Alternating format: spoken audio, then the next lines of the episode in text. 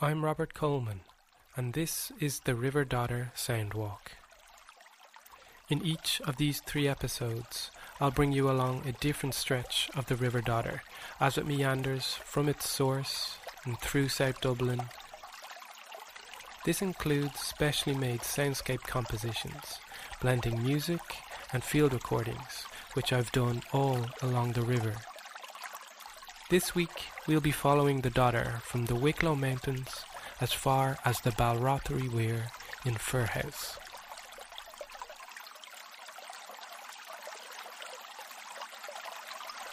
The River Dodder begins as a trickle.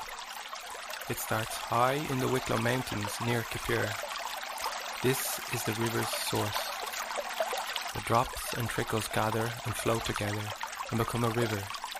It moves downstream towards Dublin, where it is joined and fed by other rivers and streams. It is this flowing water which has nurtured and continues to nurture so much animal and plant life in this area. It has influenced human habitation and industry for many centuries too. And where humans are, there are stories. The River Dodder is the source of many tales.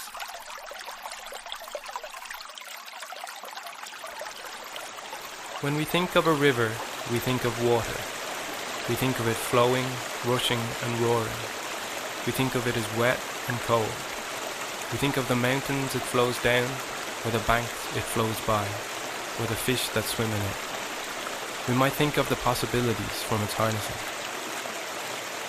This sound soundwalk, more than anything, asks you to listen to the stories you'll hear about the river, but also to the sounds of its wildlife and its waters, which have been specially recorded along its path. It might feel strange to listen to a river for half a minute or more, but maybe this is only because we don't listen enough. If you listen closely, by the end of this sound walk, we hope you'll have a new appreciation for this wonderful river and everything in its environment.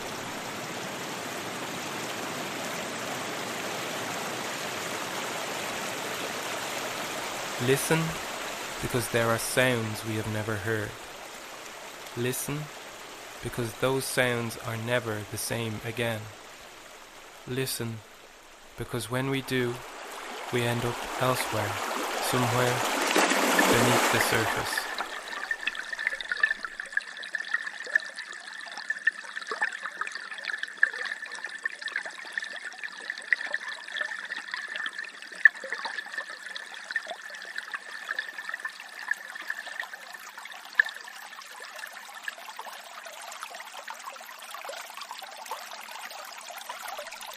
Sound you're listening to is when that trickle is still a small river. This is way upstream, the river running in the Glenasmole Valley near its source.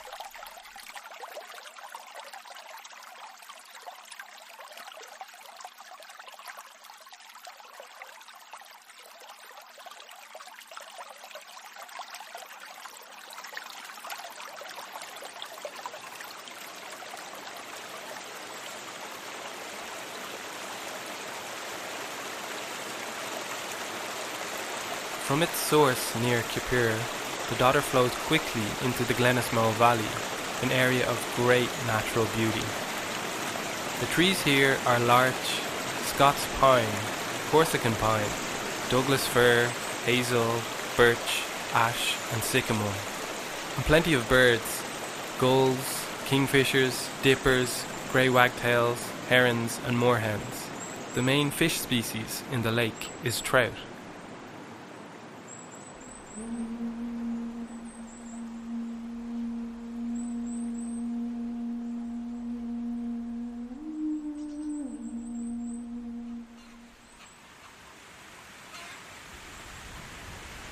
There are stories here.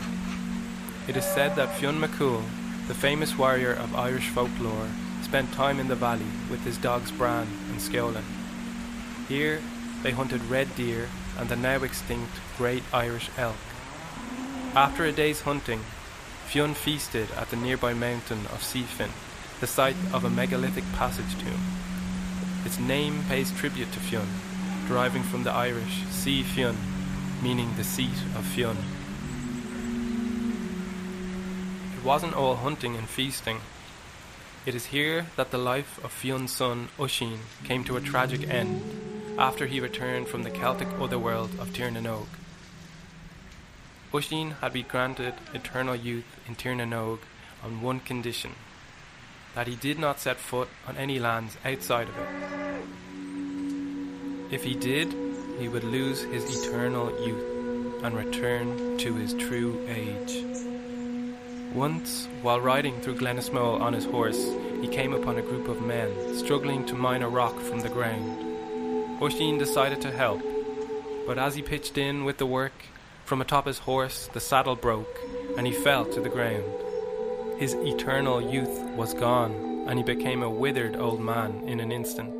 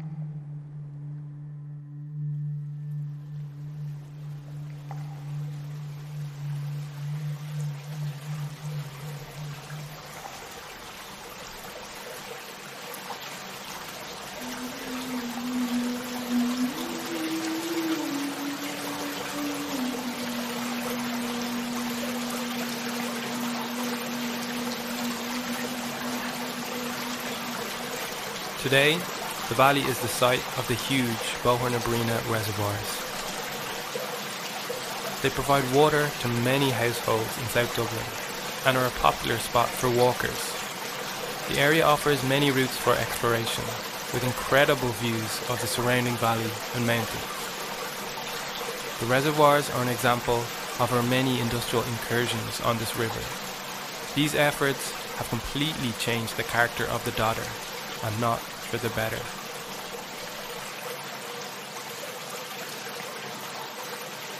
Now we've just crossed over the Dodder Greenway Bridge, a red metal footbridge in the Dodder Valley Park at Old Bawn. We're going to continue along this path by the river towards Firhouse and the Balrothery Weir.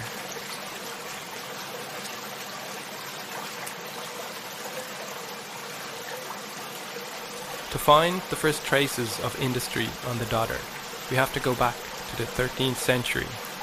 In around 1244, a water supply system was built at Balrothery Weir in Firhouse. It was called the City Watercourse. The weir fed the River Poddle, which provided drinking water to the Norman city of Dublin. Over the following centuries, industrial activities on the River Dodder only increased. Not only was it harnessed for drinking water, but water mills were built. Milling became a major industry here, as with elsewhere in the country. The growth of industry led to significant changes to the Dodder's character and course. The introduction of reservoirs created a more consistent flow. The sudden floods, which were a common occurrence on the river, were mostly averted. Mills could operate without the threat of property loss or damage. We now take a journey beneath the surface of the water. Have you ever wondered what that might sound like? Using a hydrophone, a type of underwater microphone, we can hear what is usually unknown to us.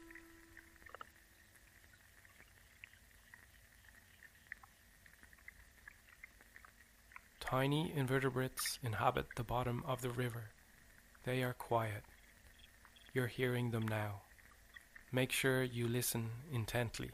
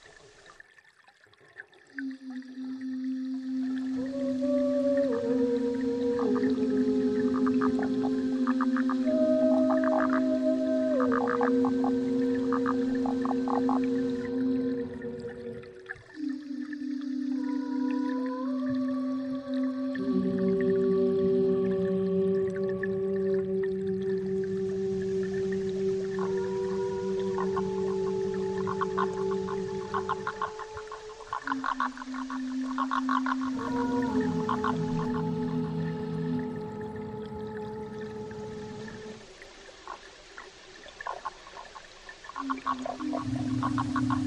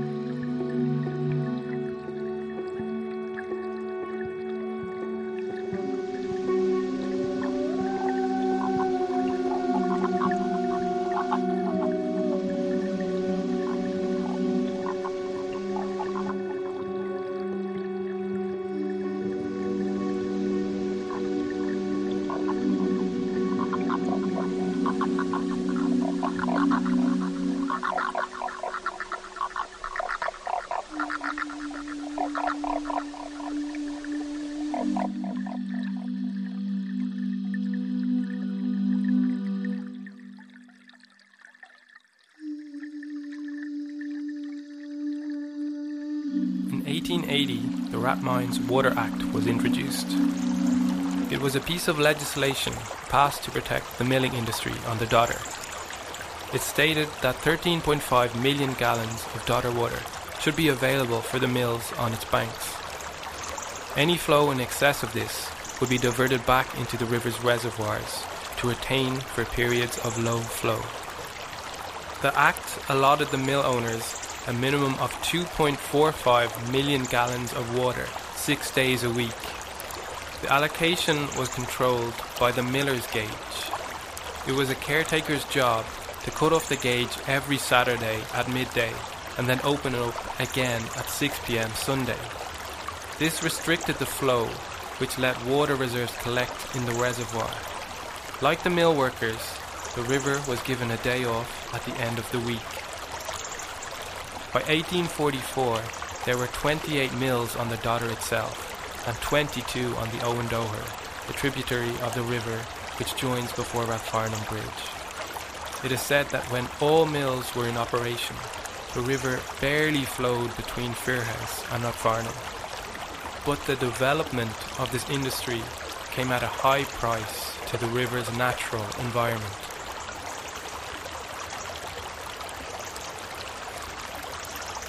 We mentioned the Owen Owendoher just now.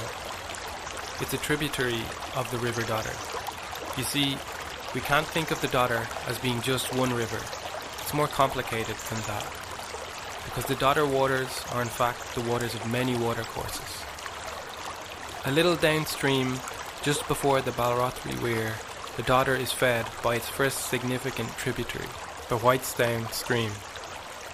Later, it is joined by other tributaries as it makes its way to Dublin Bay.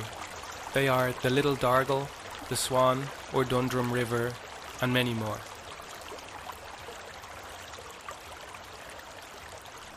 The Owendoher joins the Dodder at Bushy Park near Butterfield, southwest of Rathfarnham Bridge. The Little Dargle rises above Ticknock in the Dublin Mountains. It joins the Dodder 400 metres upstream of Orwell Bridge in Rathfarnham. Although not a tributary, the Poddle was historically linked to the Dodder by the Weir at Balrothery and is perhaps the most significant of these related watercourses. Since 1244, when the weir was built, a three kilometre stretch of water left the Dodder to join the Tymon River. Here it became the River Poddle to flow on to the city of Dublin. For over 500 years, the Poddle was the main source of drinking water in Dublin City. This lasted until 1775, when the Grand Canal was built.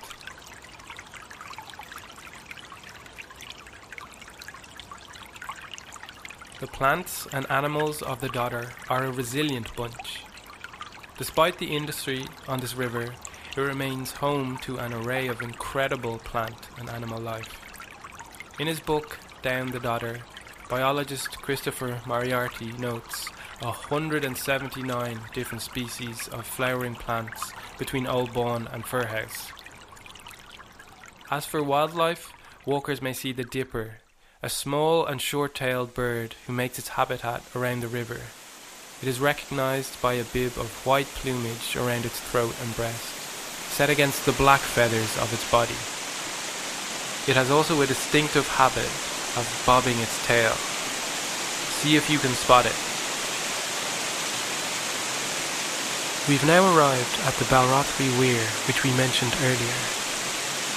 Let's take a moment to listen deeply to its sound, for as we listen deeply, we can start to notice the detail from its initial roar all the way down to the minute trickles which make it up.